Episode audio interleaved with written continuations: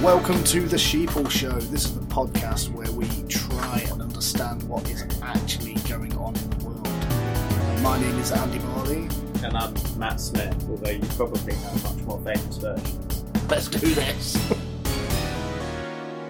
Come across surprise without revealing said surprise. Um, the surprise is we're a day late on releasing the episode. Yes, I like surprises. Are you surprised? very, very nearly had to go for the backup option this week. yeah. What would that be? Stickman. Stickman. And, Al- uh, always, always go for the Stickman. Just, you know, type my responses into Windows and get it to talk back to you. I I don't know I've seen the future. but uh, because I'll be typing really badly, it'll have loads of spelling mistakes. So it'll be more like one, three, three, three, three, three, two. Whoops! I leaned on my keyboard. Sorry. I did that. I fell asleep with my phone in my hand when I was texting someone once, and I woke up to see that I'd sent them a message that was just like, Yeah. and then this guy sending me back saying, "What the fuck does that mean?" I've done that many a time. Sometimes my screen will glitch out because it's a bit of a dead phone now. Yeah, if I lock it and unlock it too quickly and whatever else, it'll be like, wait, what? Where was your thumb? Are you on the screen? Are you off the screen? So it'll be like the screen's on and it will think I'm just going tap and tap and tap, tap, tap, tap, tap, tap, tap, tap, tap. So I'll end up sending like a bunch of L's. But then to stop it is the hard part because you can't just stop it. It thinks you're tapping incessantly. So you have to lock the screen and go,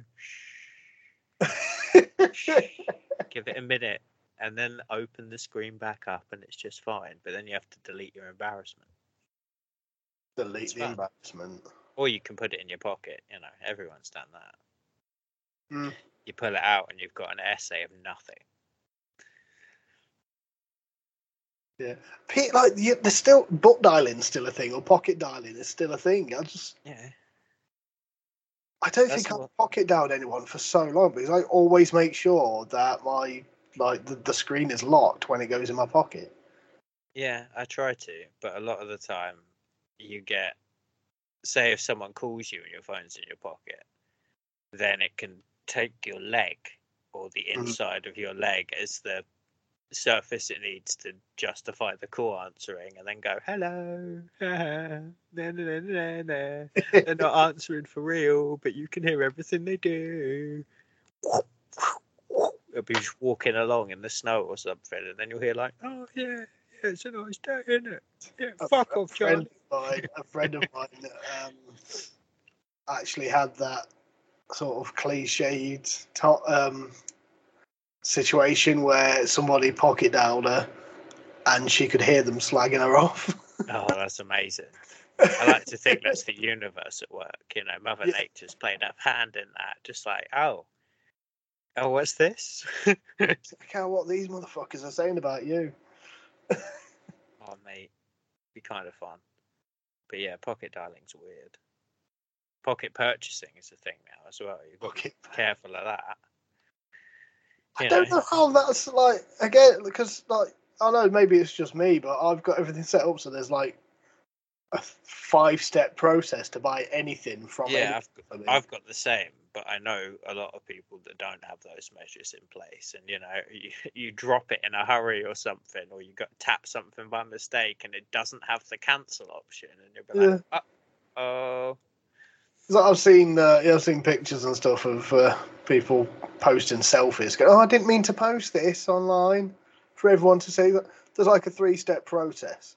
well, you see, How with- you accidentally post a photo to Instagram? Like, you've seen all these youngsters and stuff that spend their parents' cash on these random games. Like, you know, I wouldn't be surprised if there's a technology in how to get around all the fail safes you need. Do you know what I mean? Just for better results, they would call it.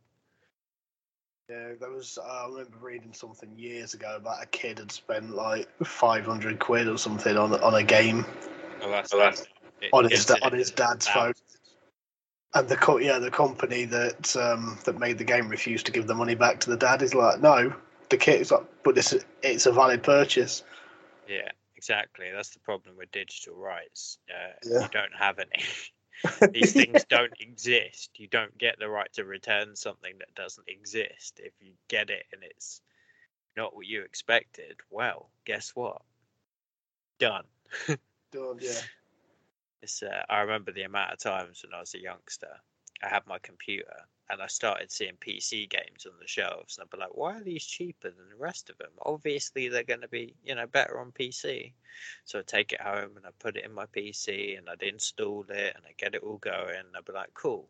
I'd open it up and it wouldn't work, and it wouldn't work because I didn't read the back of the box, and it was the system requirements. Yes.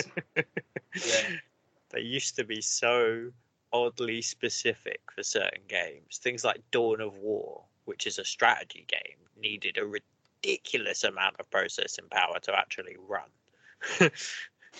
Yeah, oh, that's what I've been looking at recently, like all the software that I use for editing, producing, for like music, for speech, for everything. yeah, Um, I need a better PC than the one that I'm using. just So, a little bit, I've got It's, some uh, to do. But it's amazing. This one's done me well for a good few years, and it's still going strong. Bless it. It's Windows Seven. Um, I can't remember what the processor is. Intel Pentium thing. Bro, but it's still going strong though. It's still doing everything that it needs to do. It's just doing it slowly. I imagine slowly and, you know, uh, at the rate of fossilization aren't that too far apart in this case. But yeah, That I, will, I will be. I will be getting. How long does it take for something to, you know, when you put a USB drive in yeah, and you copy something from there to the USB? That Like, must be uh, the longest process ever. Well, when that's we the right speed. when we record these these episodes over Skype, it takes about ten minutes for me to download from Skype onto my hard drive. Oh wow, that's the editing takes even longer as well because when you edit sound, whether it's music or does it just stop and load at random intervals Because for ages? there's there's so much to do. Um, so say um, when I edit this episode after we finish recording, because it has to save every in like single individual action that you make, and you have to save it like twice because you have to save it as a project and then you have to save it as the file that you're going to upload. Eh.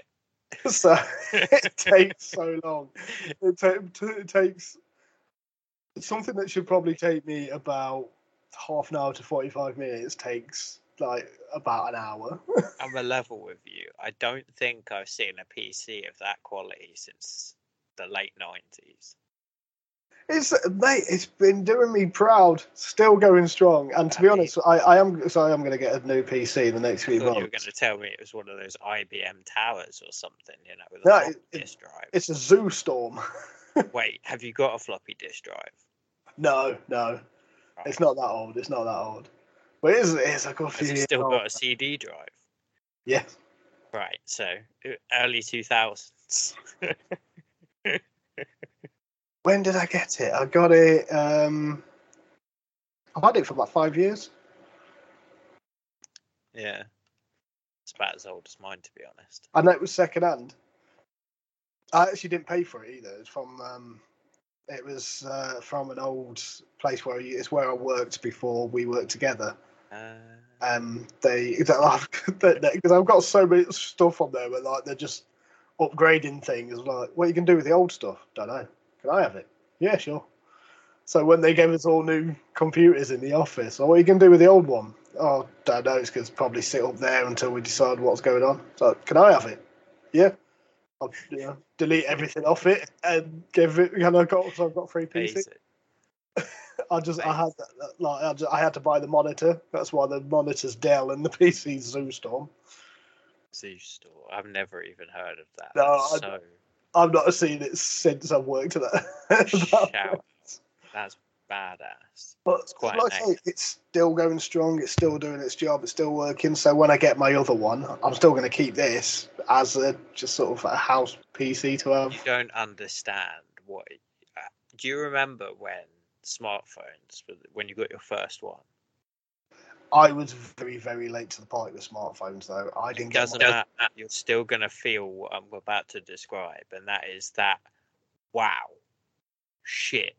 I've been doing it the hard way for Yeah. so long, typing my texts in with ones and twos and fours, one, one, one, one. Right, I think that no, that I've gone past C. I've got to go back.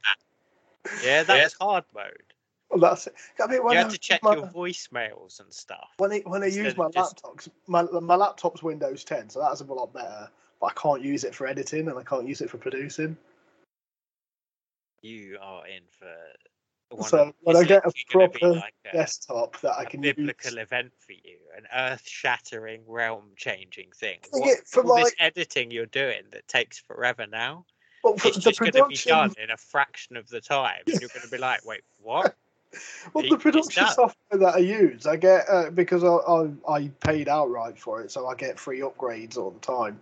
But there's so many upgrades that I can't get be, because I'm on Windows 7 on my PC. So when I get like the full Didn't they put a mandatory update out where you had to upgrade from seven to ten? Like it was the standardization thing. Like they wanted uh, everyone on the same OS. support. They don't offer they don't offer tech support for Windows 7 anymore. Yeah, that's what I mean. It's old. The thing is that when I get my new desktop though, it'll be Windows 11. Well, I don't even know what we're on. I think I'm still on ten. The new one Yes. looks weird.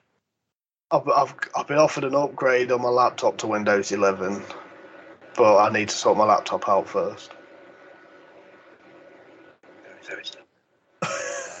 but yeah, but yeah, when I get the new desktop, think it's going to be fucking mad. It's a bit different from the days of having to install Command and Conquer on your Windows 97 or 98. oh god, I love that game.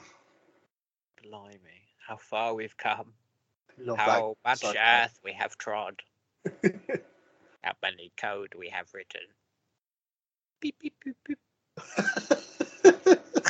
is that is that what the code sounds like? Could be. Can you hear the code? Not normally. Oh, but you can under certain circumstances. Yeah, under certain, uh, yeah. That's that's interesting. You can do. There's a point as well where you can start um, reading satellite when you've got the physical uh, sort of manifestation, I suppose, of the uh, of a sound wave on the screen. When you've been editing and producing for so long, you actually learn how to read the sound wave, so you you can actually cut and edit without hearing, without having to listen to it. You can see sound. It's like you can. Well, it's more like you can sort of you can read the waves. That's even more badass sounding. It's Where's like, that episode I- of Real Life Superheroes when you need it? did this with other with other people who do producing, and um 'cause I don't really like to refer to myself as a producer, and I'd have I could do producing, but I wouldn't charge anyone for it. And uh, but yeah, with other people, we did this little trick of um, it was like a game of what is this sound wave. And I think I, I, I think I, I got some. It was it was more than fifty percent right. I think I got like something like 65 70 percent of it right. it's crazy. But there was this one guy, everything. He was like, "Yeah, that's a that's a snare drum, that's a kick drum, that's that's that's a guitar, that's a voice, That's that's, a really cool. voice, that's a female also- voice." I was like, I was amazed. It's a big indicator of how much time you've had to look at them. Yeah, and it was for me. It was the different types of drums that screwed me up. I was like, "It's a drum, but I can't tell you what kind of drum." It's one of them that goes drum. Yeah, but th- this guy could even. Um, oh, I don't have it plugged in at the minute, but this guy can even tell the difference between a real kick drum and a drum machine kick drum. The only way I can And imagine that being my- feasibly possible is just whether there's enough echo or resonance Yeah. or something. But that is super my- My drum machine is fucking awesome as well. It sounds real. And it's just uh, like, yeah, and Nika's like, yeah, no, that's electric. Just by just by looking at the wave from recording it, and I was just like, well, how do you do this? Maybe it's one of those things where you know computers make things too neatly or something. yeah, probably actually could be. The lines are too nice. It can't be real. It's so good. Because yeah, I mean, when you listen, when you listen to any of the music that I've been making in the last two years, like that's not a real drum kit. That is all done using a drum machine. I feel like you've just unveiled a magician's secret. yeah, most of it's done like just tapping buttons to to get the drum beat. I did that in Donkey Konga. Does does that mean I could do drums too? yeah, of course you can. Yay! I've Next still time- got my bongo controller. Will that work? Yeah, well, I probably can make it work. Legendary. Oh god, I don't know if you can see it behind me. There's a little drum behind me. We can play on that. Yay! we should probably do the uh, the weekly dodecahedron up. I am not going to try and say that. What dodecahedron? Dodecahedron. See, it's easy. Yeah, but weekly dodecahedron up. Yeah. Oh, yeah, that was easier to say than I thought it would be. We call it a tongue twister.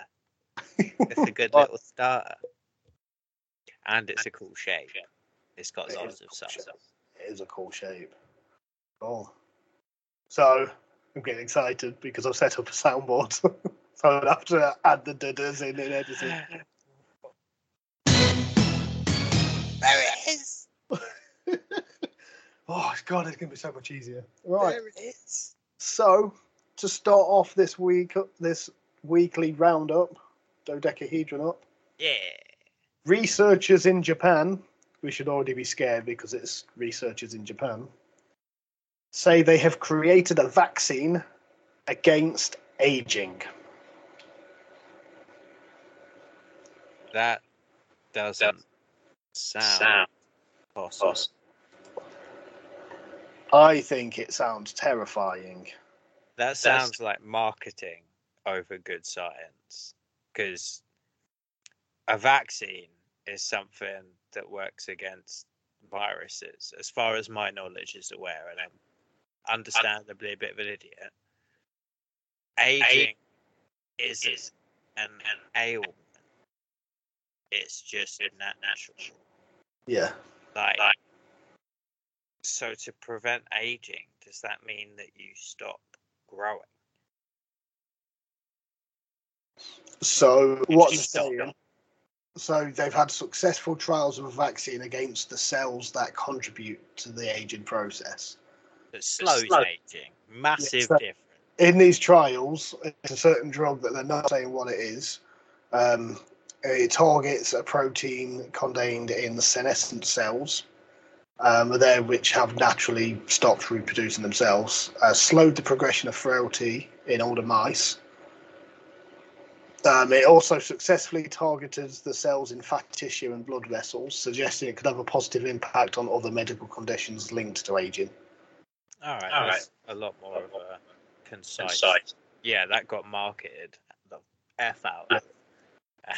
So uh, this It's like professor.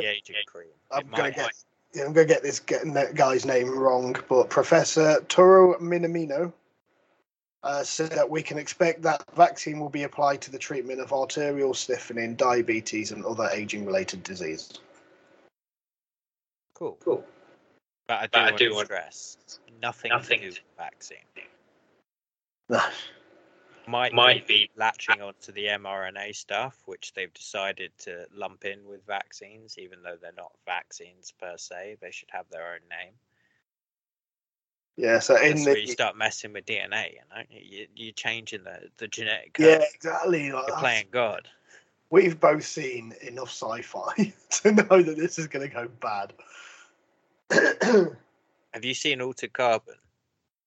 I've not actually seen it. No. Right. Well, if you ever watch the first season of Altered Carbon, we're basically there, where we've got these megalomaniacal, ridiculously all-powerful corporate overlords, right? that just fuck with us for fun because they've been alive forever and have nothing better to do because their money is accumulating faster than they can spend it. They can buy bodies for people, so they could, you know, hire a hooker, kick the shit out of her, kill her even, and then just put her in a new body. And everything's fine. Everybody had a good day. He got to do his psychotic indulgence, and you got an upgrade. You know, it's a it's a messy world, but it really feels like that's where we're going. These ridiculously unchecked powers that just can't be contained and can sway the very eh, everything just with one hand. Someone invests more money than you can see into something. You're telling me that doesn't ripple effect into anything else. It's crazy, isn't it? It's mental. Yes. Madness. Stopping aging and things like that is just another one of those. Oh, I'm scared of death. I'm old. I'm rich. I'm powerful, and I can't bear to relinquish the only thing I've got in my life. so make me old and live forever, so I can be a tyrant over all of those. It's gonna be crazy. It's like Walt Disney freezing himself. You know that rumor. Yeah, because that's not actually real. I thought that was true for so long. the thing is, it didn't have to be Walt Disney because you know someone somewhere with rich and power uh, of enough status and means has decided that's what they've done. Mm. You know, and I, I, I give it 30, 40, 50, 60 years maybe, probably not within our lifetime, and you'll see the first one of those motherfuckers get woken up. Then it'll be a problem. But until then, it's nothing. It will just this is where we find out the first per- the first person to successfully go through cryogenesis. It's Hitler. Whoa. That would be a that would be To an be honest- unfortunate turn of events. that wouldn't even surprise me that the Nazis come up with that. to be honest, because The worst thing about the entire situation is there were a lot of things that are still valuable to the world now that in some ways we have to attribute to them. you know, they made a lot of developments in science and military technology and various things and it's it's conflicting. this uh, this professor who's working on all this, the guy whose name I'm not going to try and announce again, um, he said so. Basically, his vaccine that he's come up with, um, to it pre- that prevents the buildup of senescent cells. It extended the lifespan of mice by fifteen percent. But he's also said that other similar experiments have achieved as much as a 35% increase. Yeah, but we're talking 35% increase on the length of a mouse. I don't know the average lifespan of a mouse, but it's not the same as a human. No, it's not. Um, but he has said it's worth bearing in mind that researchers still don't know how much a living creature's lifespan can be extended. Um, there is, said, this is a very interesting question and one that uh, we still have not agreed upon. Some believe there is a hard limit for human lifespan, which is around 130 years. That's the current estimate. While others think that on paper immortality should be feasible. Ugh, I don't like the idea of being immortal myself. Immortality is feasible, but it involves you to not be human anymore. Yeah, exactly. Said it's still that already is a bit of a transgression. You know, you're stepping into realms beyond your knowledge. It's mad, isn't it? Yeah, he said it's it's still early to know how much life can be extended and whether there's a limit or not. Um, and he said the field of anti-aging research is advancing very fast. In the last decade, there have been many key discoveries. The person that will take the first anti-aging pill has probably already been born. So we're very close, very close to it. Yeah, yeah. I don't know how I feel about that. It, it- when you go against entropy and you're you're stopping the natural decay of things, then you're prolonging elements of the circle of nature that you can't necessarily compensate for. Well, So there's a- if, if we're alive for ages, then we demand more resources and so on and so forth. The population will increase dramatically. Everything will go a bit batshit, and then the people that basically have been alive the longest will be the ones to turn around and say, "Oh no, if you want to live long like us, uh, bye." Well, there was a couple of weeks ago that um, the news was released that Switzerland have actually got they've actually got a proper suicide booth, like a proper Yeah, I suicide machine. that. And this sort of goes hand in hand, really, in my mind, because if they're going to make pills and vaccines that make us immortal, at one point we're going to go, I've had enough. I've been alive for hundreds of years now. I'm fed up of it. Let me end it. Go to Switzerland, go sit in that booth. Well, then we end in the darkest timeline where the only way humans can die is by suicide. Jesus. Yeah, exactly. The darkest fucking timeline. yeah. like, you know, being mortal is what allows us to appreciate life. If it doesn't, if life, if death is no longer a thing and you don't have to worry about it, life becomes meaningless because there's nothing to sort of battle against. There's no reality closing in, sort of not, there's no drive anymore. You're just like, oh yeah, cool. Oh, Yeah. don't worry, it's a 50 year agreement. I'll be alive then. I'll sort that out then. Oh, don't worry about climate change. I'll deal with it when it actually hits us because I'll still be alive. Mad. it is mad. Right, shall we go on to the next one? Yeah. I'm so happy I can do that. It's so good. So this one is what is being called a new conspiracy theory. Oh, they're rare. But- It's not actually that new. It's been around for a couple of years. This is something that we spoke about even before we decided to do podcasting. I see. Um, a good but one. there's been new information and new news about this conspiracy theory. So it's the the it's birds aren't real. Oh, not this one. Okay.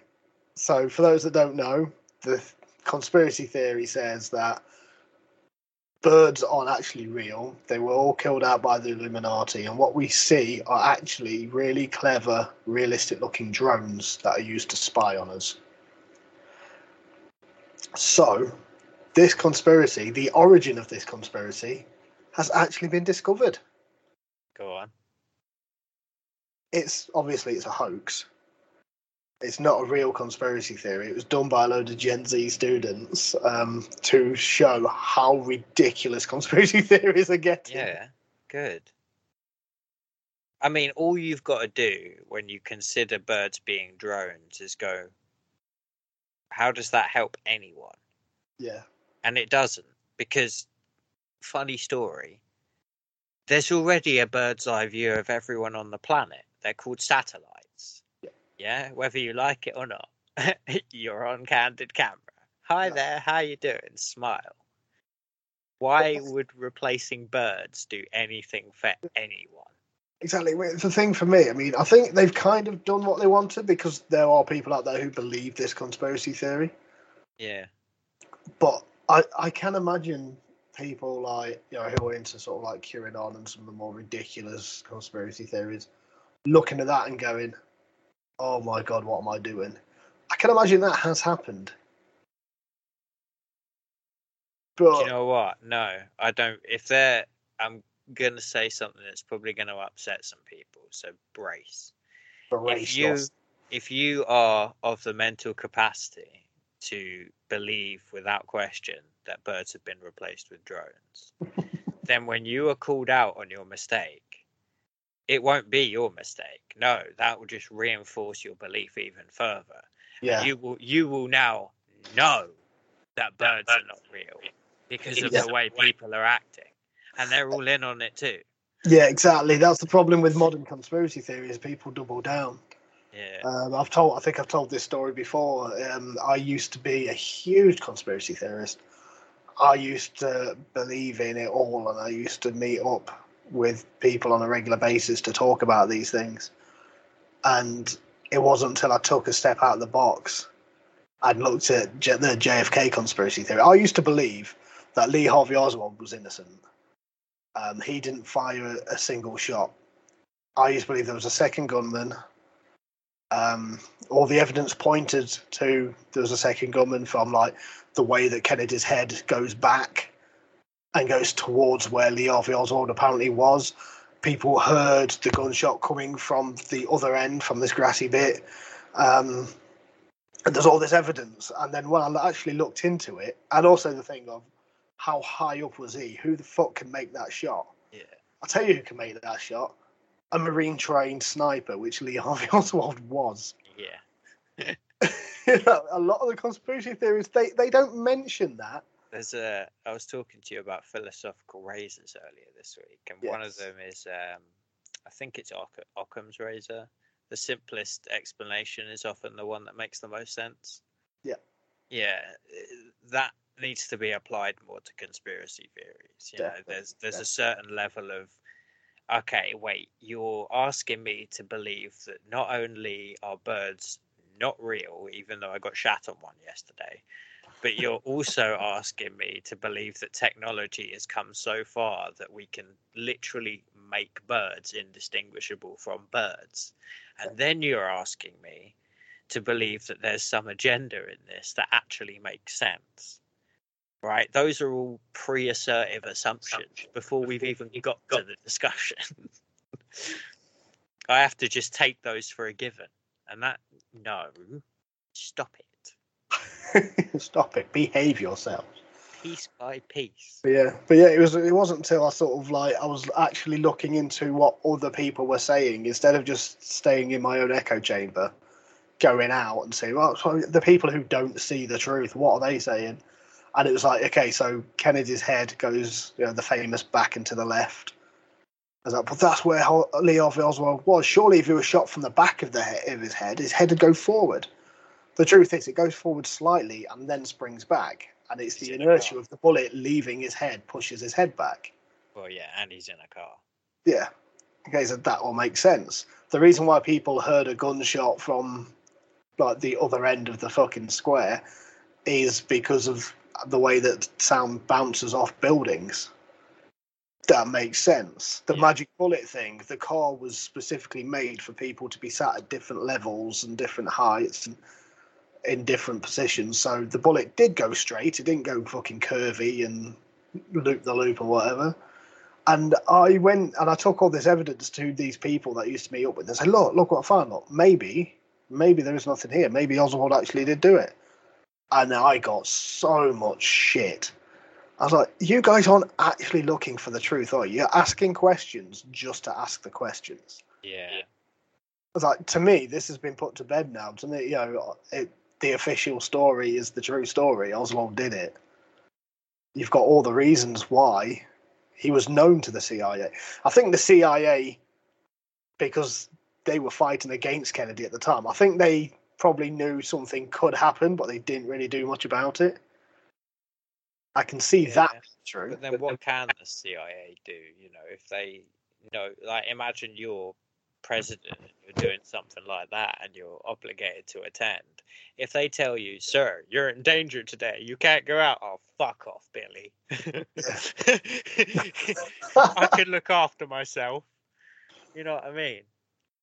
It's uh, people do what they want to do. It's, uh, I mean, people look at um, the Illuminati killed Kennedy because of a speech he made about secret societies, but he was referring to the CIA, Yeah. Which of course then means, well, the CIA are part of it, aren't they? Oh. I think if the CIA told hmm. us everything they knew, it would be a lot less interesting than s- the secrets. Because the problem is the secrecy itself, right? Secrecy's kind of been done away with by the internet. You know, you can data mine things, you can hack, you can find stuff out before it's due, things get leaked or whatever. Secrecy's dead, it's gone. And that's kind of the Secret Service, and not just the CIA, you know, the NSA, MI6, all of these national security agencies. They need an element of secrecy to seem like they need to exist. It- It's kind of an odd justification because they work in the shadows and they're all sneaky and all that. It means other people could be, so we need to have a sneaky squad for the sneakies. You know what I mean? Sneaky squad. Yeah. That's, what, that's what they should be called. But then the general public sees the sneaky, sneaky squad at work, and the sneaky squad they don't they don't work for the public. You know, they don't they don't. It's not like the police where they work for the public and it's tax funded. No, it's government funded. Yeah. So it's whatever the fuck you want the sneaky squad to be. It could be, which is what makes them most dangerous. you get complete confidentiality as well as a ridiculous amount of resources to throw wherever you please. And that, in and of itself, acts as justification for the sneaky squads, so you can keep them going. and then when they come up with some weird shit, like, yeah, uh, we tried to drug people to see if mind control would work, and you know, so, someone paid them to do that, right? someone thought that was a good idea and pursued that with resources that could have otherwise been allocated elsewhere. It's it's the secrecy itself is just so flawed. of course it is. Of course it is. you Right, can't so get anything done. let's move on to the next story. Yeah. So, a family in Mexico have saved a ghost from a fire. Fuck off.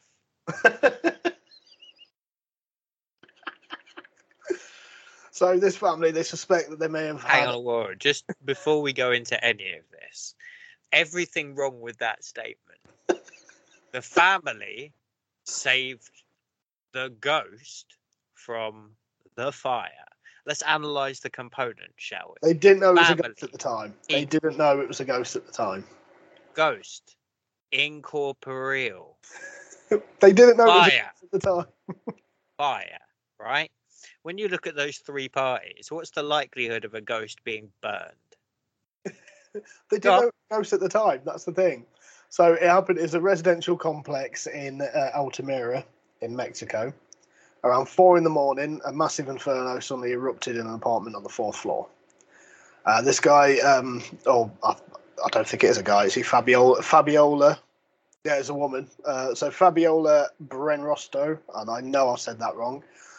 Um, and her husband, they heard screams coming from the fire along with some neighbours. They burst into the apartment and they found this distressed woman and they rescued her. And they brought her down to the street below. Um, so when they were waiting outside the building while firefighters put out, can you hear Bruno? Yeah, he's you know he's re- he's painting the image. It's a scary fire scenario here. You know, you're telling the story. Keep going. Someone's just turned up at the door. But yeah, so so yeah, while they're waiting outside, um, um, while the firefighters were putting out the fire, they looked around for this woman that they saved and realised that the woman had disappeared. And then other residents of the complex, they said like there was actually no one renting that particular apartment. So they went back to the building once the fire was put out and they investigated the situation. And when they got inside the apartment, they found only a bucket, a mirror, and a charred nightstand. And there was no indication that anyone actually lived there.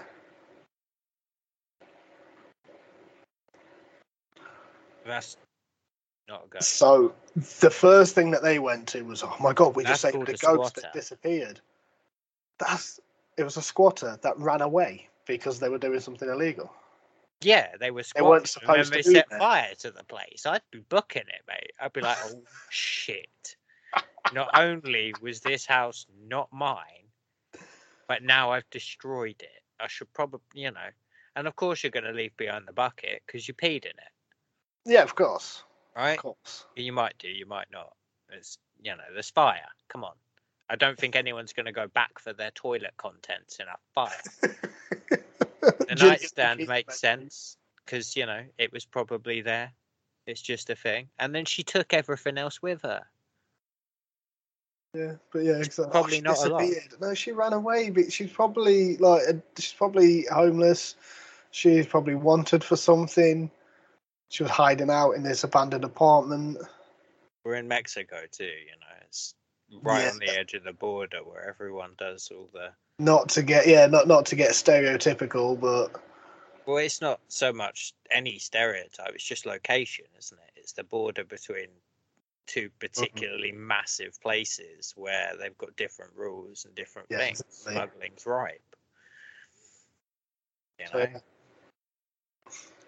I just love though that the first place they went to was oh that it was a ghost, not oh so she was squatting there. I was really hoping the story was going to be something like the guy went to save the lady and then put his hand through her and realized she wasn't real and started tripping balls or something. You so see, there was a it's bit more of a psychological element to it that Yeah. could be explained.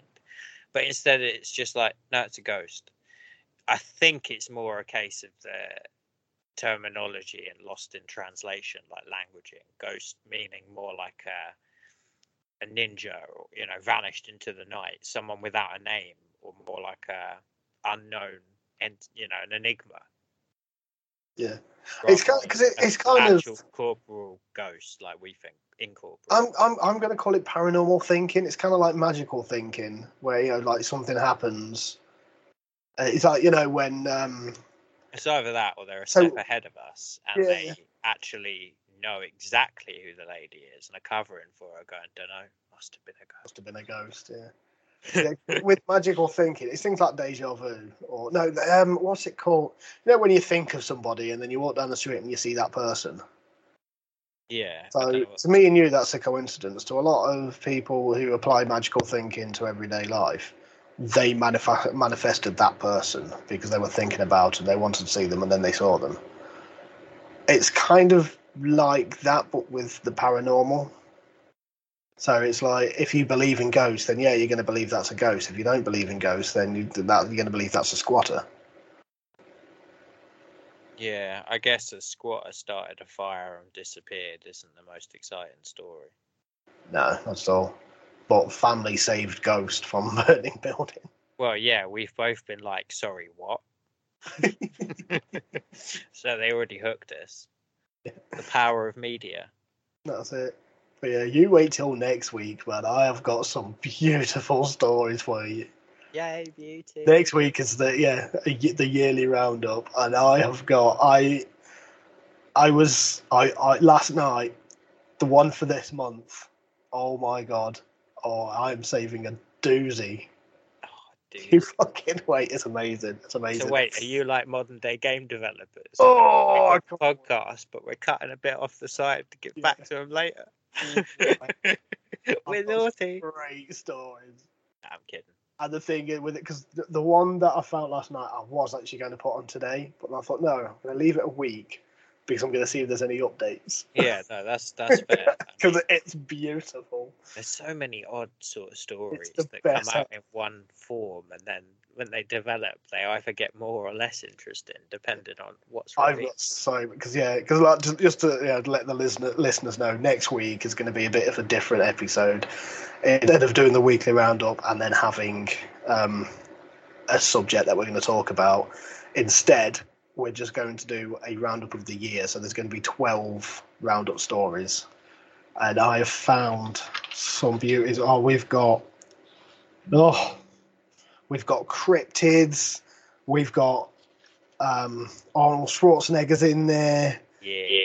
Uh, there's uh, the Polish tree creature. Do you know about that one?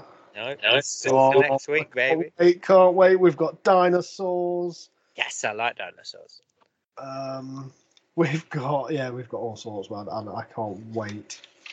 All right. Be a good. It's gonna be a good one. But before we get that, we've got a main topic to do. That we have. Oh, So exciting. so it's the multiverse. I like this one. I like So this one. before before we before we get into things, because I've done some proper good research for this one. So, do you believe in a multiverse? Objectively, yes, but not necessarily in a context we can perceive. Okay, that makes sense. So yes, but I don't know how. I would kind of I would like the multiverse to be a real thing. It's kind of like this is how I see Hollow Earth as well. I don't believe it, but I would like it to be real. Well, I kind of you know how much I love simulation theory, and it kind of goes very handedly into that. In that, if Yeah. you were going to run one, why wouldn't you run a fuck ton? We're talking a processing power beyond human imagining. So why wouldn't you be? That every tech nerd pushes their tech to the extreme. Well, let's look. So in like, the most absurd theory, there's someone out there with more simulations running than they can count, and they're just sort of logging into each random one. it's like playing TV. Skyrim. When I put Sky, when I because I, I still play Skyrim a lot. So when I put Skyrim on to play, I have a decision to make whether am I going to play as the orc that's the warrior, or am I going to play as the Breton sorcerer? Am I going to play as my Argonian sorcerer? Am I going to play as my um my wood elf rogue? Am I going to like? Yeah, exactly. That it it seems like one of those things that's easier to assume yes and find evidence to the contrary than it is to find no and then be confused. I've got I've, I've got a Norse alchemist, right? All this guy's he's not done any of the stories, any of the missions. He's not even fought anyone. All he has done is gather shit and make potions, and that's Yeah. it. The only would live in stat that. that. has been updated on that is the like, alchemy's at 100. percent Everything else is just at the fucking bear. I, yeah. No, we all do that. I had t- uh, four World of Warcraft characters, you know, two on Alliance, two on Horde. Played both sides of it all, you know. I, Yeah. I understand the appeal of playing a game multiple So times. if we're looking at it in this, so if we're looking at the multiverse within the simulation theory, that makes sense to me because it's Yeah, like a computer game. You're going to play as many characters as you can in different, especially games like that where it it does change depending on how you play it. Well, then, if you change, take the simulation theory away and just sort of look at the universe as it is, it's essentially like a giant, ever living network of energy. It's almost like it forms circuits and has the mentality of a computer and the way that random things affect random things, which cause other things to change or evolve or so on. So everything's sort of interconnected without being interconnected. Yeah, You know, they all work within the same rules and the same parameters of the universe. You know, uh, we know that breaking the speed of light would break what we understand to be the rules of the universe, and so on and so forth. Entropy, again, going back to previously, that's one of the rules of the universe. Things decay, like it's that's how it's supposed to be. If it doesn't decay, you find something weird. You know, that's that's of note. Having multiple scenarios play out I mean, we could be in a, like multiverse. To me, just means there's more than one reality in terms of there's more than one sort of uh, instance or playground that's been loaded up. You know, and nature's going to have the same sort of blank slate for everybody. We Yeah. had the Big Bang or whatever it was that started things that kept things going, but whether you're, or not they you're hitting so much stuff that I've got written down here. yeah, whether they go parallel or sequential or anything like time is just relative to us it doesn't mean shit in the grand scheme of things it doesn't have to be alongside us running every minute for it to still be parallel in some capacity you know to have certain parallels or So yeah, there, there's so many different theories and different versions. So it started the earliest known um, sort of example of a multiverse theory was in ancient Greece. Uh, it was called atomism. sounds And- very uh, exciting Yeah, so physics based yeah. Well, so the idea is um, basically what they called atoms aren't what we know as atoms now. Uh, but it was basically all these atoms created lots of different versions of the world. Like, I'm going to be honest with everyone right now. A lot of the stuff that I wrote down for my notes for this, I don't understand. It's going to become very, very clear. but that's kind of the best part about this multiverse theory a lot of the time that shit is just translated in a way you don't understand it Mm. doesn't mean it's impossible Yeah, so I've, found some really cool stuff there. So um, there's a philosopher called uh, Chrysippus, again ancient Greek, and and he suggested that the world eternally expired and regenerated, Yeah, that's uh, which creates multiple universes through time. And Yeah. that's something that I've heard quite a lot. Well, that's fact, isn't it? Because we know uh, just through history that you know kingdoms rise, fall, get lost to time, then other ones rise in their place or Yeah. on their on their remnants or whatever. You know what I mean? It's the constant up and down of civilization and society and so Of course. forth. Yeah, Where and we're that's, at now um, is kind of at the peak of an up. You know, there Yeah. so theoretically there'll be a down.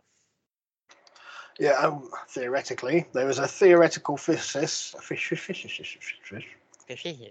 theoretical guy who does physics uh, called Brian Greene, and he has come up with nine different types of multiverses. So we're going to do that. yeah. we're going to do that. right now. Uh, so the first one, I've just lost my page. The first one is quilted, Okay. And so again, there's I'm you're going to hear the confusion in my voice as I say a lot of this. That's all right. Uh, so it's infinite universes. Um, every possible event will occur an infinite number of times, but the speed of light prevents us from being aware of those other universes. That's the quilted theory. Yeah, so they're all literally right next to each other and overlapping, but we can't see them. Yeah, basically. Um, the next one is inflationary. Uh, so it's pockets of inflation fields collapse and form new universes. I don't know what that means. I'm I couldn't find a better. I couldn't find an explanation that made me go, "Oh yeah!" It just made it I'm well, guessing. word long word Latin. I'm guessing it's something like uh, exponential growth, where the more sort of events that happen. So, uh, for example, what we have now in society would be more going on than Neanderthals, for example, because more people are making decisions which could affect different things. So, so then you get more as a result, but you'd get less parallels. Mm. That is more tangential. It's going off on its own branch, from my understanding. It's weird, isn't it? But yeah, the, the next one is brain, but that's spelled B R A N E. Uh, so our entire universe exists on a membrane that is floating in a higher dimension, and there are other membranes with their own universes on it as well. Yeah, that's. I not- think that's how the Marvel universe, the Marvel multiverse yeah, works. that's sort of uh, Nordic Norse mythology where you've got they yeah, the, the- universe to them was on the world tree Yggdrasil, and each of the branches would have an infinite number of worlds on, and each branch would be a different realm. Yeah. But even then, yeah, it's it's messy. Yeah, the next one is cyclic, which is multiple membranes that have collided, causing big bangs. That's So every collision causes a big bang, which then starts a new universe. Uh, you've got the landscape uh, type, which is quantum fluctuations drop shapes to a lower energy level, creating a pocket universe. Ah, Flip, flip, flip, flip, flip, flip, flip. yeah. Flip, flip. For me, I, I can see you like mulling that around, going, "Yeah, no, yeah, that can't." Be. I'm just sat there going, "I don't know what I've just said." That's they're just sort of when they talk about creating can see you universes- completely understanding everything I'm saying. When I was reading No, this, I don't know shit about understanding. I Try just- I don't know. try it to understand. It's it's more so just the idea that um like universes form out of little pockets, but those without the context of how those pockets are formed and so on and so forth. It's a bit of a so they just pop like warts, yeah. That's all it. That's what the multiverse is. It's God's acne. Imagine Earth, and then it grows a fat ulcer, and then that ulcer pops into another Earth, which then has two ulcers on it, which then pop into other. You know what I mean? It's a bit of an odd. This is your theory on the multiverse. The ulcer ulcerverse. Um, there's the quantum multiverse, which um, that creates new universes when events diverge. So that's, that's, the one that's I understand. yeah, that's the one that's in most fiction. Well, that's the one that's based on. Um, That's the sliding doors theory. yeah, sort of. Every decision is played out in an infinite number of universes. Yeah, it's also the one that's in Red Dwarf. It's like basically if you go if you go you're walking down the street and you come to a crossroad, you go right. In another universe, you go left. So I that's that's the quantum one. that one makes the most sense to me because obviously you do have to factor in elements like free will and randomness things Yeah. like that and that does a very good job of circumventing the random nature of humans by just That's saying, the one that I kind of like. That's the one that I because I like. You know, I think everybody has those moments in their life when they look back and go, "I wonder what would have happened if I went the other way." So it's. I mean, for me, I've, I've been thinking about this recently, and there was uh, going to get a little bit personal with you all. So there's a moment in my life that it at the time it didn't really seem like a big decision Mm. but now when I look back at it, it's it seems like a pivotal moment in my life. At, at the time, it didn't. I didn't realize. It- I'd argue basically- never feel pivotal at the Yeah, it was. But when I was when I was younger and more attractive, I used I used to have my pick of the women, and it's just a pure decision of there was two girls who were interested, and I was interested in both of them, and I could only be in a relationship with one. So I chose the right hand and let the left hand go. And to me, that seems like the moment that actually sh- like started me on the journey that I'm that I'm on now. but it did And that's it. I just seem to sort of put everything back to that one decision. everything from that point Or if I went with the have other girl. happened if you didn't pick the path you picked. Yeah. That's the fun thing about any kind of free will or anything like that. Because you picked it, that's the only one you'll ever know. But it doesn't mean the rest didn't play out in some shape or form somewhere Yeah. else. You know, even when yeah. you, I'd argue that even when you, you know, when you mentally picture a scenario, right? You know, whether it's you telling your, uh, f- I don't know, someone you don't like to fuck off, or you're, you know, g- planning to go and buy something in the shop, and you're picturing yourself walking around and picking shit up or whatever else to kind of, okay, that's going to play out like this, this, and this, and so on and so forth. I'd argue when you do that, you create an alternate universe because it went from being something that didn't even exist to now that it exists in your mind, it exists in reality. If you dwindle on the choice, that's when it will exist. If it's just a nothing choice, it's a nothing choice, isn't it? You know, Yeah. if you're in a scenario and it's like, uh, I don't know, a murderer comes in wielding a chainsaw and is all scary, and some guy to your left opens the door and goes this way. Do you really think that's a choice? it might be terrifying and stressful and worrying, but that's not a choice. You're going that way with that guy because you die otherwise, and that's the end of the game. We don't like to get game over. Yeah. Uh, everything's There's a lot to think about in there. The next one is holographic. Um, that so- kind of goes more with the simulation theory side of it. no, I don't. But they're So- projected on the backs of each other, like So, the holographic theory is surface area of a space can encode the contents of the volume of the re- of the region. yeah. So if you I don't know what the fuck I just said. basically, there could be another Andy I- sitting exactly where you are, doing exactly what you're doing, but you will have no perception of it because it's on a different plane of existence. I both love and hate the fact that you are understanding this. it's it if imagine uh you know when you see like in fiction and media there's like two worlds right one will be light and one will be dark and they'll be the same Yeah. place but under a different tone or a different they're actually the same place but it's two planes of existence. So like for us it would be like uh if you were dead and you were here would you see the ghosts of people here? Because you're now on that plane of existence. But less fantastical more just as a illustrative. We're not dealing with ghosts we're just dealing with other people on different realms of existence different spectrums of light different rules of the universe, different everything. They to us they don't exist. To them we don't exist, but we are the same. Weird, isn't it? Like Yeah. a mirror world. You've seen that in Star Trek. Yeah, Yeah, the mirror. the mirror world. world is hilarious.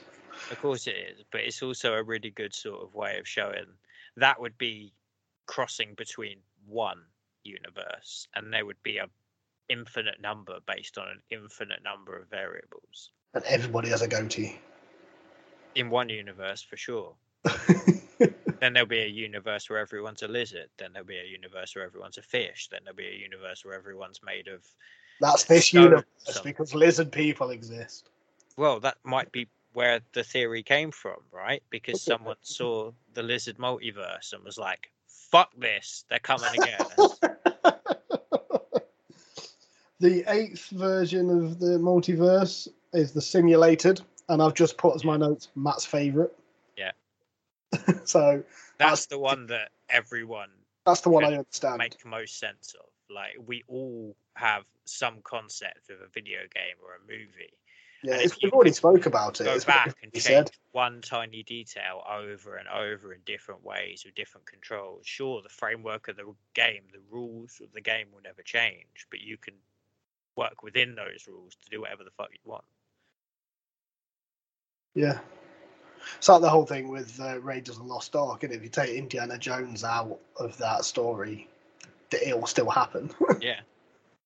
And then you could argue that even if you took out all of the human actors in that film, it would still happen because in some way someone would have then been attracted to it in the absence of someone else. You know what I mean? It's just almost an inevitability. yeah, and the final type is the ultimate multiverse. That just sounds amazing. Yeah, that just basically it contains every possible universe, all within itself, and each universe has a different law of physics.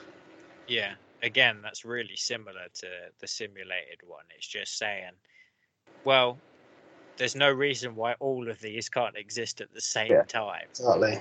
You know, it's, That's uh, right. it's- yeah, So, because there's been a big thing about um, is it a scientific hypothesis or is it a philosophical theory? I think it's more philosophical at the moment. Yeah. So there's this guy, Paul Steinhardt, um, and he said that he argues that it's philosophy and not science, even though there are scientists who are trying to prove that this is real. Well, you could prove it was real just by looking at a lot of the nature of various MMOs and things like that. People keep playing them. You know, Yeah. they go back with different characters and different things. They do the same things over and over with different changes ever so slightly. You know what I mean? I'm I love it. You know, I've played Dark Souls more times than I can count. I'll still jump in and do something differently. Yeah, of course. But it's really important when talking about these things, especially when it comes to sort of scientific uh, hypotheses and sci- the scientific method. It's really exactly important. it. Yeah, it's really important to point out that it's not just there to prove things; it's also there to disprove things, and that's what the scientific method is. You have to find proof, but you also have to find ways to disprove it. Um, That's partially why I'd say this is more philosophical. yeah, and you so Paul. can't prove or disprove this. There's no study we could undertake that would make any feasible difference to any of this with our current technology. That's exactly it. Paul Steinhardt um, has argued that no experiment can rule out a theory if the theory provides for all possible outcomes. yeah, so that's right. that's why he says it's philosophy, not science. yeah, he's correct. At the, uh, at the moment, at this point in time, he's 100% correct. But once we start getting into things like simulation, the first time someone does it, it will be philosophical. The second time someone does it, it will be scientific. The third time people do it, it will be exploitative. Yeah. So when I was looking into uh, like theories and hypotheses and stuff about the multiverse, uh, there was something that I found that I did not know. You probably knew this already, but so you know the film The One with Jet Li. I love it. Do you know that film is actually based on an actual hypothesis on the multiverse. Yeah.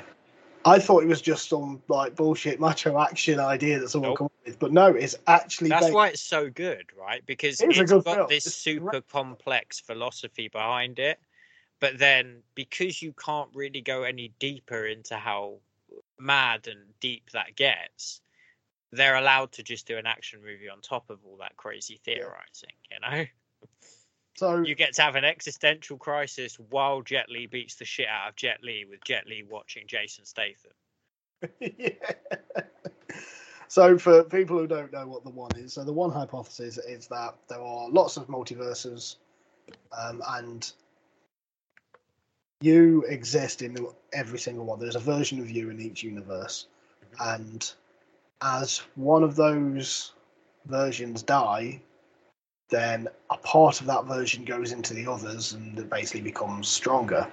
So, if there is only one left in any of the universes, they become basically the ultimate version of yourself. I suppose it goes with the ultimate multiverse theory. That one. Yeah, well, if you think about um, uh, think about this purely in the context of energy, right? Uh, you know how much energy it takes to light up a light bulb, right? Yeah. Now imagine you have the same amount of energy, but now you have to power an infinite number of light bulbs across an infinite number of realities. It's impossible. You can't power that many. So your power gets split up, it gets diverted, it gets distributed, it gets channeled through different places or whatever else to eventually get maybe some of the lights on during the day, some during the night, some sort of compromise, right? Then some of those bulbs start breaking. So you actually get more power to go across those light bulbs, which means those light bulbs as a collective grow brighter the fewer of them there are. Right. So when there's one, all of that energy is going to one source, which means it's not being lost throughout all the circuitry. Yeah. now- that makes sense. Now, if you take that metaphor of light bulbs and you put humans in, and then you take the power out and just like spirit energy or some mystical shit or whatever, you know, universal does whatever the fuck it wants energy, you know, like uh, it, it, it's kind of irrelevant. But that, like, you know, literal transfer of energy from heat to light to whatever else still takes place in your body. You still transfer energy from one form to another and so on and so forth. Like theoretically, the more energy you have available, the better you would function, like a computer. To a point, you know. Uh, Oh. That point of being saturated in energy, you could argue, could be the complete forming of a conscious being that's otherwise broken apart if they're all you, but they're all slightly different, what would happen if all of those overlapping traits came together? Yeah. You'd be like the most extreme version. Well, that is that's the next one I was going to come up with, um, which is the Broken Man hypothesis. Now, this one, I knew about this because um, of my of my interest in the occult. It's more of a magical sort of idea, and this also covers time travel as well as multiverse. So, the Broken Man, um, the Broken Man idea is that in each universe there is there's a there's a Matt Smith in every universe, but also through um, this also brings in reincarnation. So throughout time, you've there's parts of you throughout time, and time is linear. Time is on top of each other. Um, so it's basically th- there's there's two versions of the Broken Man theory. One for multiverse, one for time travel, but it's essentially the same thing. So let's stick with multiverse. So in each universe, instead of it being there is a you and another you and another you and another you, there's only one you, but parts of you are in different universes. Yeah, And so it's very similar to sort of what we discussed with the less energy element, but instead of it being less, it's compartmentalized or fragmented. that's it. And there are certain times where each version of you, it all lines up. So, like, so there will be a time, say you are stood um, at the Eiffel Tower on June the 21st, 2023. At, Sort of like a convergence event. yeah, at every 3:30 at will be there. 3:30 a.m. So, and every single universe that you are in, that person is stood at the Eiffel Tower on that day, at that time, all at the same time. So, and when that happens, all the different parts of you connect to make the whole you. And people say, well, people say that's because this is an occult theory. Um, so this explains things like deja vu. When you have deja vu, it's because every single version of you in the multiverse is in the same place at the same time, doing the same thing, and it's all lined up. Um, and those, you know, those moments when all of a sudden you go, "Oh my god, wait this," and then it's gone. It's because it's all lined up. So that's the Broken Man theory, and I've only heard that. I, I, um, it's only until I started researching this that I found out that it's in the multiverse. I only knew that as in reincarnation and time travel. Well, when you add the reincarnation element in, you actually get a very interesting picture because not only do you get every possible infinite form of a human existence that you could conceive, but also every existence that you could conceive. There was a Matt Smith as a tree. There was Matt Smith as a lizard. There was Matt Smith as Yeah. a duck. Then there was Matt Smith, the duck that didn't go left at the pond. There was Matt Smith, the duck that did go right at the pond. There was Matt Smith, the duck who stayed back and didn't make either of those decisions to look after the ducklings. You know what I mean? And that's just the duck version. And that's just three outcomes. You know, It's one of those outcomes it's it could have rained. you've mentioned ducks. It could have snowed. It could have been, uh, you know what I mean? It's an absolutely incomprehensible amount of possible universes playing out at once. That we are talking what is essentially an infinite number of universes piled on top of each other. But the real issue it poses is we're not unique anymore Yeah. because all of a sudden there's an infinite number of us and an infinite number of everythings and everything's played out everywhere so suddenly the whole idea of consequence doesn't matter anymore Yeah, that's it. which is a bit dark kind of like nihilism you know you're like fuck it i won't be alive anyway yeah. So I mean, we've um, yeah, we've talked about sort of we've already mentioned so many different types of fiction where multiverses exist, like Star Trek. well Uh, i think it's I mentioned Sliding Doors. Have you seen the film Sliding Doors?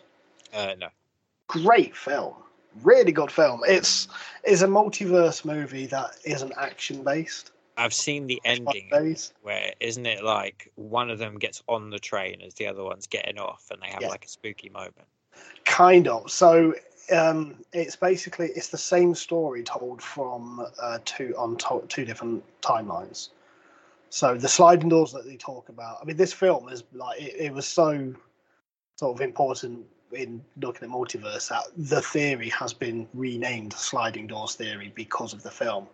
They didn't name the film sliding doors because of the theory it was the other way around. That's good. The sliding doors they talk about in the title is the doors of a subway train of a tube on the tube. So the so she gets um in one time in one uh, one universe um she gets on the train she gets there on time she gets on the train she goes to work. Um and in another one she misses the train. So like she has to phone a taxi. She, so she's like fuck it i'm gonna go home and wait. So she goes home and she finds out that her, that her bloke's cheating on her. And um and she's like well the fuck and obviously if she got on the train she wouldn't have found that out. So then her life goes on. She finds this amazing guy um, she has a great time. She has a really good life. On the other one, where she made the train and got to work on time, so she doesn't know that he's cheating on her.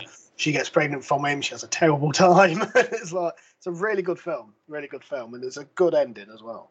That's a very apt uh, sort of play out of it, like you know the what if scenario. Well, That's what I was talking about earlier. what if scenario is being played out, whether you know it Yeah. or not. I think that's what I was talking about earlier when I was trying to sort of map out my life because I, I, I was trying to. I wasn't just sat there maudling about, oh my god, all my life has gone because of this one decision I made. I was trying to map it out for this episode to prove, like, I actually find it's, talk it's- about it. it's really interesting to sort of look at your life as a series of uh, life changing events, right? Not all of them are good, and it's important to acknowledge that the bad stuff is very fucking relevant to your Oh. growth.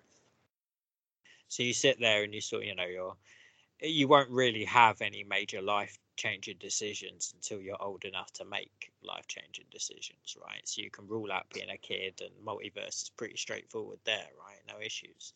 Teen you, you think there were loads of outcomes and load of choices, but you were probably predisposed just to a few that you were going to consistently repeat across a number of different timelines in a number of different ways. Yeah. You know, if you're nice, you're not going to be uncharacteristically not nice. There's going to be a universe where you've still got that characteristic, but then you had to be not nice because of whatever context. You know what I mean? Like the consistency is still relatively important. And then you'll start having all these different divergences once you get to adulthood, right? Think about the major choices you had to make the minute you left school. Mm-hmm. Oh shit, I need a job. Oh shit, uh, my friends and family are all I can really sort of, you know, rely on and stick with. They're the only people that are still around, so on and so forth. If you've got friends from school, cool, you might still have friends from school, but you can't go back to school to make new friends, you know? it's a, a bit of a reverse thing there. So that then plays out in an infinite number of ways, and you get your first major sort of divergence. From there, it's just chaos. Like every day as an adult, you'll be facing some kind of monumental decision without realizing it's monumental. Even the stupid ones. Do I get up and go to work?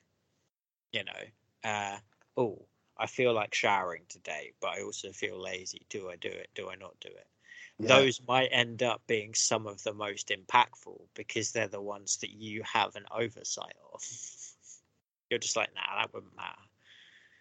But you know, you notice it, don't you? If you sit there and spruce yourself up somewhat when you wouldn't normally, it's the first thing anyone can talk about. And you're like, wait, what? Oh.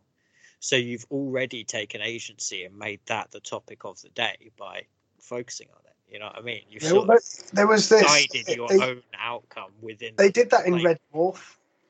Yeah. So uh, with the character of Ace Rimmer. Yeah, they did. So for, for those of you who, who don't really know Red Dwarf, stop listening right now and go and watch every single episode of Red Dwarf. Yeah, there's not many, and it's absolutely stupid. But make sure it's not the American because that was Yeah, the American was terrible.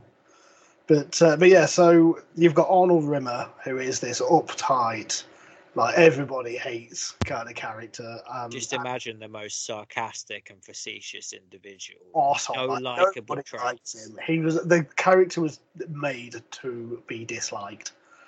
Um, and then you've got Ace Rimmer, who is um, a version of him from another universe, who's really cool and loved, and he's like this action The hero, hero. saved the universe so many times. And they're talking about, and they're talking about the the sliding doors theory of like you know left or right. There was a decision that was made, and it's like yeah, well obviously uh, Arnold Rimmer is that's the the wrong decision was made there because he's become this arsehole that no one likes. Where Ace Rimmer is the most loved man in the universe, so that was obviously the right decision. And then at the end, um, I think it was I think it was after a few episodes. Um, Yeah, you find out that it's actually the other way round, and that the wrong decision because Ace Rimmer never went through education. He never did this. He never like went through the ranks, and he never became like he you know he he just basically did everything wrong, and he just looked into everything. Where Arnold Rimmer was doing everything right, and he actually became a really good like good character, and like he actually did save the universe, and uh, it's so good. I So thought it was the episode where they realised his H was put on upside down, and it just ends up being that most inconsequential, completely unnoticeable thing. They turn his H around, and it's like, yeah, no, it's the right way now. And he's like, wait, what? I absolutely, absolutely love Red Dwarf. The Yeah. book. Have you ever read the books? No. They're slightly different. They're still funny. They're not as sort of sitcom-y as the series. I couldn't unsee. The cast of Red Dwarf now. So even if I read the books, I'd be watching the TV show in my mind anyway. Yeah, I because I if I was because I've I've recently reread the first two books and um 'cause they're the best. And I was like, in my head, I always do like to sort of do my own casting, and I would love to see Benedict Cumberbatch play Rimmer. Oh my god, what he would be amazing. He would be so good, But then who would his so fucking who would his lister be? That's the hard. It's, I mean, because he's proper iron lock face. You know what I mean? You're not Yeah. going to get a grin out of him very easily. So you're going to need someone that's fucking funny. Yeah, see, I I don't know for Lister these days because yeah, you need you need somebody um, because yeah, in the book he's he, he's a person of color, but it doesn't specify what. I'd like to see Dev Patel do it, but I want to see Dev Patel in everything at the moment. I fucking love him. Yeah. Uh, so I think he'd be quite good, but also it'd be nice to find a Scouser Yeah. quite good. But uh, yeah, Cat. just this. yeah. for Cat, I really want to see Bruno Mars play Cat. That'd be kind of jokes. Yeah. For one, he's got the moves, he's got the voice, he's got the attitude, and he's also got the wardrobe. He'd be such a show stealer, though. He'd know, be- sitting there trying to tell a story in every episode, and then it cuts to his musical number for five minutes. It's like, well, the episode's over. We solved it. Wouldn't you love? Wouldn't you love to hear Bruno Mars singing "Tongue Tied"? Yeah, of course. It'd be fucking great. That's a classic.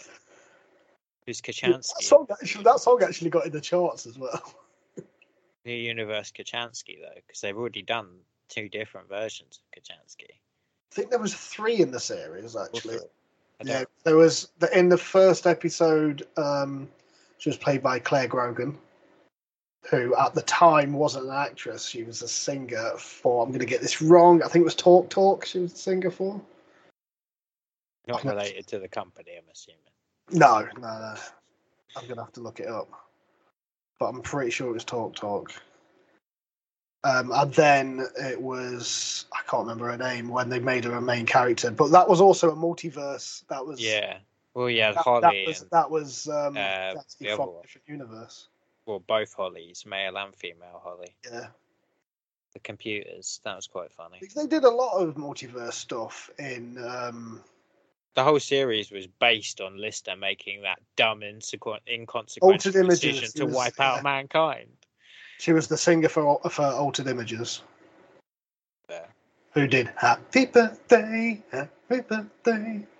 Yeah, I think the very first episode of Red Dwarf touches on Lister basically accidentally wiping out mankind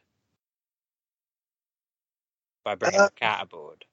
Yeah, so that wasn't what did it. There was a leak in an engine somewhere that did it, but it wasn't actually Lister's fault. Um, I think in the book, I think it turns out to be. I don't think it was anyone's fault. It didn't have to be anyone's fault. I'm yeah. just saying he played a hand in events transpiring. Yeah, because he smoked- because, because he he did something inconsequential. Yeah. But the reason why he smuggled the cat on board was so that he could be put in suspended animation until they got back to Earth. Yeah. Because the whole reason why Lister's on Red Dwarf is because he went out on his birthday on Earth, and he got really fine drunk, and he woke up on a moon of Jupiter. Yeah. Um, and he was trying to get back to Earth, and the only way was that he could find to get back to Earth was to sign up for the mi- for the mining corps on a ship that was headed back to Earth. But he didn't realise that Red Dwarf wasn't actually going back to Earth. Because Red Dwarf's the name of the ship. And he didn't realise that Red Dwarf wasn't going back to Earth for another like ten years. So he was like, "Oh, for fuck's sake! I just want to go home." So he, so when they landed on a different spaceport, he smuggled a cat on board, um, and he refused to tell them where he'd hidden the cat. So then they're like, "Right, well, the only thing to do then we've got to put you in suspended animation until you get back to Earth, and then you'll be tried at Earth." It's like, okay. The plot of Demolition Man. When everything goes wrong and the radiation leak happens, he's fine because he's he's inside the the um, the cryogenic booth. Yeah. And then because the ship's full of radiation, Holly did Holly the computer didn't wake him up until the radiation had gone. It was like three three million years. Yeah, it's basically It's the plot of like so- Futurama and the plot of uh, God. Red one? is amazing. a Yeah. similar sort of framework to The Expanse as well. Yeah, so th- there's our there's our tangent for the episode. Yeah, so it's in lots of pop culture, lots of fiction. Uh, I think that's the best way to make sense of these theories. I think it's very easy to look down on fiction as being just fiction, but the reality of it is, for fiction to be good, it has to be developed enough that it's believed. It has to be rooted. You know, it's got to have enough elements of uh, believable stuff, and then when shit happens that isn't believable, that suspension of disbelief is like, wait, what? It's Yeah. still there, it's intact, and you're able to sort of take it and go, wow, actually, that doesn't sound absurd. It. I mean, Yeah, now so- you look at cliches like, you know, spoilers, Star Wars, Luke, no, I am your father. But the whole thing is like, uh, it's only a cliche now because it was done then, because everyone knows it exists. You know, Exactly. it doesn't make it a bad story component. And the same thing is true with a lot of, uh, you know, oh, the good guy turns bad at the end trope, where it's, you know, i could name a list. Yeah, GoldenEye, Equilibrium, uh, everything Yeah. short me. Everything's your mean. You know, the good guy turns bad at the end kind of deal. is like a That's the trope that's been yeah, done the- to the life. Bad guy turns good. Yeah, Like and the bad guy gets turned. Um, he's done both actually. He was a good Well, guy. that's the thing. bad- and a bad guy that turned good. Zuko That's- from Avatar. that's trope transcendence, right? They recognized tropes for the first time and started flipping them on their head, right? The most basic form of uh, altering it is to just turn it over like an hourglass, you know, have everything be role reversed. Then we started having to find more nuanced ways to tell the table tales, which is why now there's so much more of an appreciation for the anti-hero because the anti-hero is more human and believable, you know Exactly. people aren't perfect and we've come to accept that and see perfection as almost a, a red flag as a worry Yeah. I mean, comic, comic books have embraced the multiverse um, within fiction. Obviously, when it comes to the movies now uh, with Marvel, they've, you know, Spider Man No Way Home has just come out, which is multiverse. yeah Uh, the next, um, I just watched the trailer for Doctor Strange 2 this morning, and that's it's all about the multiverse. multiverse of madness Yeah. should be Um, for me, I mean, I'm going to say this anyway because I'm a DC fan, but DC DC have done the multiverse so much better than Marvel. Um, Yeah, within the comics, that. within the comics, because it's made it's such a big part of the DC universe.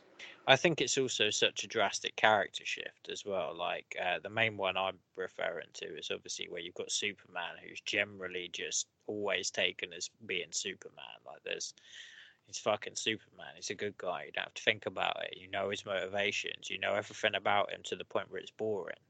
So when they make him a villain because of an ideology that's not insane, That's it. Yeah, it's which they did actually a with- bit Yeah, more, they did oh. that with uh, Injustice. They did it with uh, Superman Red Sun, yeah, where that was he landed in communist Russia instead of landing in Kansas. So yeah, it's great. And my favourite, Superman True Brit. yeah, That's the best one. It was written by John Cleese. Superman's ship as a baby, he landed in Weston-super-Mare. to, and it was the, it was Ken, uh, Ken Clark was his name, and his family like, yeah, you don't use your powers because what would the neighbours think? And it's the most British thing, and it's just yeah, Weston-super-Mare. Works yeah, having So I fun. think it's and multiverse theory is actually something that is quite liberating as well because when you think about if there's only one universe and every decision you make matters and so on, you can spend so much time fucking sitting there worrying about your decisions without making well, I've done the right thing. The eventually wrong you thing. paralyze yourself and you can't Yeah. move you can't progress multiverse theory means that ultimately you can pick whatever decision you want because they'll all play out Yeah, you know what I mean? You're not going to miss out on anything. You're just going to not see what happened. Yeah. Well, one thing, um, the, the last thing I want to say about the DC Comics um, multiverse is what I really liked was when DC was financially in a better place than Marvel, and there were lots of di- little, lots of small uh, comic book companies who were doing quite well, and DC bought them all out. And so the most famous probably being Charlton Comics, and that's where characters like Shazam, um, The Question, um, Captain Atom, and all these. And this is what Watchmen is based on. Watchmen is based on the characters of the Charlton universe. um, and Peacemaker, who's recently been played by John Cena, he was from he was from Charlton. So when they were buying all these th- all these different companies, they kept those storylines going. But it's that's in the multiverse. It's within the multiverse. And so yeah, I quite like that they did that. And then when they did the um, Crisis on Infinite Earths, where they got rid of the multiverse and made it all one big universe, instead the Charlton universe became Charlton City. And Well, that's Flash how they did it, and it's lot, fucking great. because of the way Flash works and how he fucks with time and space when he runs too fast. They did a lot of multiverse stuff just off of that comic series alone. Like where he'd end up in with a different Barry Allen from a different time who did different things and had the same powers. Yeah, and that's how DC are doing their films now Yeah. because the films aren't connected anymore. They're all in the multiverse, which I think they're going to do. I mean, in the Arrowverse, the TV shows, they did Crisis on Infinite Earths. Yeah, I watched I the think, first I think they're six or seven seasons of that. It was, however, I didn't watch the most recent ones because it started to go a bit. It got a bit downhill. It I went a don't bit. really have much time to sit down and watch things. So. Well, when they started telling the the story of Arrow, they did it as like um, the present day and in the past. You know, so you'd get like this what was When it's stuck happening on the now, and- then something now would act as an obstacle, and it would flash back to the island to show you how he overcame that obstacle, and then it would flash forward, and he gradually learned more and more Yeah. lessons. So, but then they ran out of island. Right? There's only so much. They did like five years worth of island teachings, and they were like, he was only there for five years, bro. We're on season eight now. Shit. so then it got a bit dodgy. Yeah. So we spoke about the multiverse in in fiction. Now let's talk about what people refer to as real world examples. So obviously there's conspiracy theories that the governments of the world they all know the multiverse exists. They can all um, they can access it. They can travel between the universes. They're just not telling us Uh, that exists. That that theory exists. Um, with Uh, people- the greatest respect to whoever believes that, I don't think there's enough power in our known universe to rip our known universe in such a way where it would stay ripped in the fabric of space and time, and we'd all be fine. Yeah. Now we've already done a uh, we've already done an episode about the Mandela effect. Yeah. Which I completely ripped that theory apart. Yeah, I don't think Right, that's got much to do with multiverse. Oh yeah, yeah, that's it exactly. The Mandela effect is real, but it's got nothing to do with other universes and the multiverse. Uh, but so people always turn to that.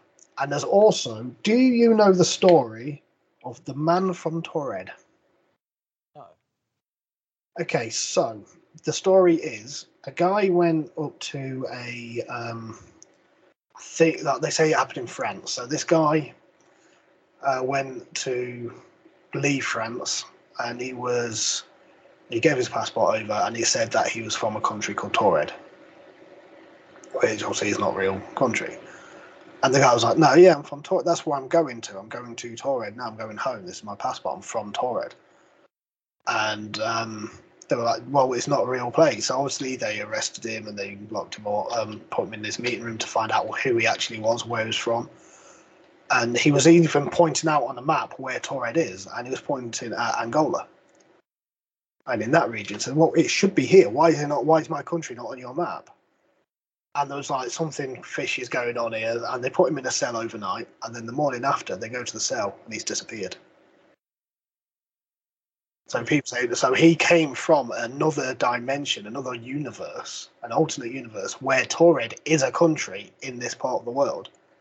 So he momentarily blipped into our universe and then went back to his. Yeah. I've found loads of people talking about this, loads of stories about this, loads of books, loads of videos, all talking about how this is true and it happened. But me being me, I went fucking further and I found the truth, Matt. Good. The man from Taured existed. There you go. Yeah. It happened in Japan. Airport in Japan, guy with a passport said he's from Taured. He pointed out a country and said, This is where I'm from. This is where Taured should be, but it was Taured. It wasn't another country. It was a part of Japan, according to this guy. I'm from this this, province of Japan called Taured. Um, the truth is that it was a fake passport. He didn't come from another dimension. He didn't disappear the next day. The next day, he just owned up and said, "Okay, yeah, I don't have a real passport. I'm trying to flee the country because of this and this and this.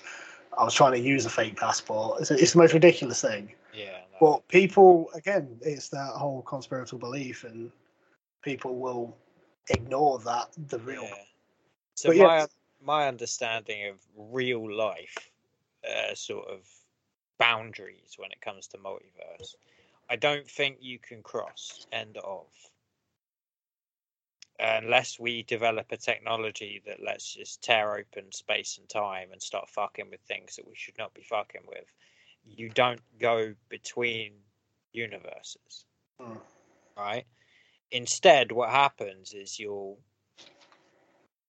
kind of like things like uh, deja vu, or you know, when you experience something and then you do it again, and you're like, this is exactly like when I did it the first time. It's easy, you know, those kind of. They're more like echoes of other universes at work, in Yeah. a way. Like everything was if you imagine like a circuit board you know but nature's circuit board where you're a piece and then all the people you're connected with and all the things you're connected with make up a little circuit board for an event or whatever else you know all the pieces for that will be the same in another universe and because of that there'll be some sort of leftover residual something that you might be able to interpret but that's about it. I don't think you can actually do anything with multiple universes. Do you know what I mean? I don't think it's something we'll ever be able to sort of go, oh yeah, so we fucked up Earth. Let's just go to multiverse Earth. No, I don't think that works because by the time we fuck up Earth here, it's done in all of them. Mm. You know what I mean? That's the the the rules of the game being fucked with. That that is consistent with all the multiverses Yeah. if we destroy the planet in one, we've destroyed the planet in all of them in some capacity because there'll be like an echo, you know what I mean? You can't sustain two versions of the same thing on that scale. Like, you are an isolated individual, right? Everything that goes on in your mind, in your conscience, and so on and so forth is exclusive to you. Nature, however, you know, the landscape, the things you see, that's shared. Everybody sees that like an augmented reality. Everybody sees the same Windows backgrounds, the same basic everyday cities and structures and so on. When we start fucking with those, you'll see them. You know, when things like tsunamis and shit happen, you literally see the damage permanently. It's not something that is uh, it, it, humans don't control that most of the time. And if they do then bad humans. Bad you. bad humans. It's it's literally a place for multiple human things. Do you know what i mean again talking about the simulation the simulation is the same for everyone it's just what goes on in that particular version of the simulation is different because it's got different people in it. It's got different populace, different energy sources, different reactions, and things going on that are all isolated and controlled. If uh, it'd be like getting, say, for example, I wanted to see what would happen if I got a bunch of troublemakers together. I'd have a universe for that, where all the troublemakers would be together. But as soon as they start fucking with the actual universe itself, like if they talking about simulation theory, if they found a way to hack the simulation and change it for every other simulation, that'd be a no no. So you'd have to pull the plug. yeah, of course. So nature still reserves the right to pull the plug on your universe at any point. You would just gone. You wouldn't even know. You can't fuck with the physical laws of things. You can only fuck with the pieces on the table. Interesting. You can't fuck with the D and D game. You can't fuck with the dungeon master, but you can fuck with the other characters. Right. Yeah. You see what I mean? Yeah. Yeah. Yeah. But in Skyrim, you can do whatever the fuck you like to the NPCs and the the enemies and things like that. But you start trying to edit where the land is, no. Hmm. You know, you can't move a house from one place to another outside of the game's laws. You can't do that. Most of the things that we talk about, like you can use video games Yeah, as actual like. I a hundred percent think that video games have given a perspective you can't get anywhere else. Right? Sure, you can watch a movie and watch a story from a third person perspective, but how often do you get to play things from a second person perspective? Yeah. where you, the player, are involved in the narrative without being the protagonist. Yeah. That's good. You know, Well, that has exhausted my research and my notes. I think we did good. I think we Um, got multiverse the fluff out of. Hi there, multiverse Matt here from another dimension. They fucked it up, but I won't tell you why. Bye. what was that? I don't know what. I just heard a, an echo. Um, yeah. So, uh, bef- so yeah. Before we end the episode off, then anything you want to add? Uh, yeah, duh. It was obvious we're in a multiverse the whole time. it's obvious we're in a simulation. And it's obvious we've got to start being nicer to our machine overlords lest they press delete. Okay. and on that note, thank you for listening. If you have listened, um, if you want to get in touch, you know how to get in touch. If you want to be a part, tell us what you think of the multiverse or anything else. Uh, it's all on social media. You can find us on Instagram and Facebook. Oh, what what are you doing? Strange thing. No one can see you, Matt. It's, it's That's why it's even we are going to do a video in the new year, but this isn't it. That's why it's even more effective. You said reach out, and get in touch. Reach out. So I Oh, did. so screen. Fucking Not weird. quite. Yeah. yeah. I've heard that one before. I'm not surprised, man. But uh, but yeah, so we will be back next week with uh, our yearly roundup. I've In got this universe. beautiful stories for that. And we're staying in this universe. We're staying in this universe, yeah, for that We're one. not. We're not. And, not then- yeah. world hopping again. and then after that, 2022 will start. And what's the first? What's the first one of, of the new year? What's the first episode of the new year? Can you remember? Uh, it will be I've got simulation update 2.022. I've got the chart next to me. Uh, so the first episode of 2022 is actually going to be all about secret societies. Which again, I've got. Did some- we do that on purpose by talking about the se- sneakies earlier? I don't know. It's just like things to Did do you do this on societies. purpose? Are you a clever? Are To you a be secret honest- clever? there with some of the um, some of the things, some of the topics that we've got, and I've scheduled them all in. I have the some of them I've scheduled in a certain um, order for a reason. Oh shit! You know what that means, boys and girls? It means the birds are fucking watching you. Right? They're not real. They're robots, and not only that, they're Terminator robots. So they're going to inhabit your human body. So, for example, the whole of January kind of link into each other. Well, that's a good thing. We like that. So I yeah, thought they were already linking in. That's what I was questioning because we were Yeah. talking about sneaky societies earlier and how the only problem was secrecy, and then oh Was it? look, secret societies. shall we just say, say what we've got lined up for January? So, secret societies, pre-ice age civilizations, ghosts and spirits and cults. That's January, So, current sneaky people, and uh, people that have been lost. They- even though a lot of them seem to be sort of far No, they're all very related. other, they are related. They are all linked, and that's happening in, uh, later on in the year as well. They're all civilization. Yeah. They're all peoples in many peoples Well- in the same places. And they're going to do peoply stuff, I think. And because of my busy, hectic um, schedule, we will be back next Wednesday. It will be Wednesday. Yeah, Wednesday. I don't know days anymore. I'm going to take partial responsibility. Days smell funny now. Elves into one. And yeah, and it'll probably be another Skype episode because we might be in a lockdown by then. Next Odin's Day. Next Odin's Day, not Thor's Day. No, Thursday's the day after Odin's Day. That's today. And it's Tears Day the day before Odin's Day. Is it Tear? Tear. Tears Day. Yes. And then Frigg's Day on the Friday.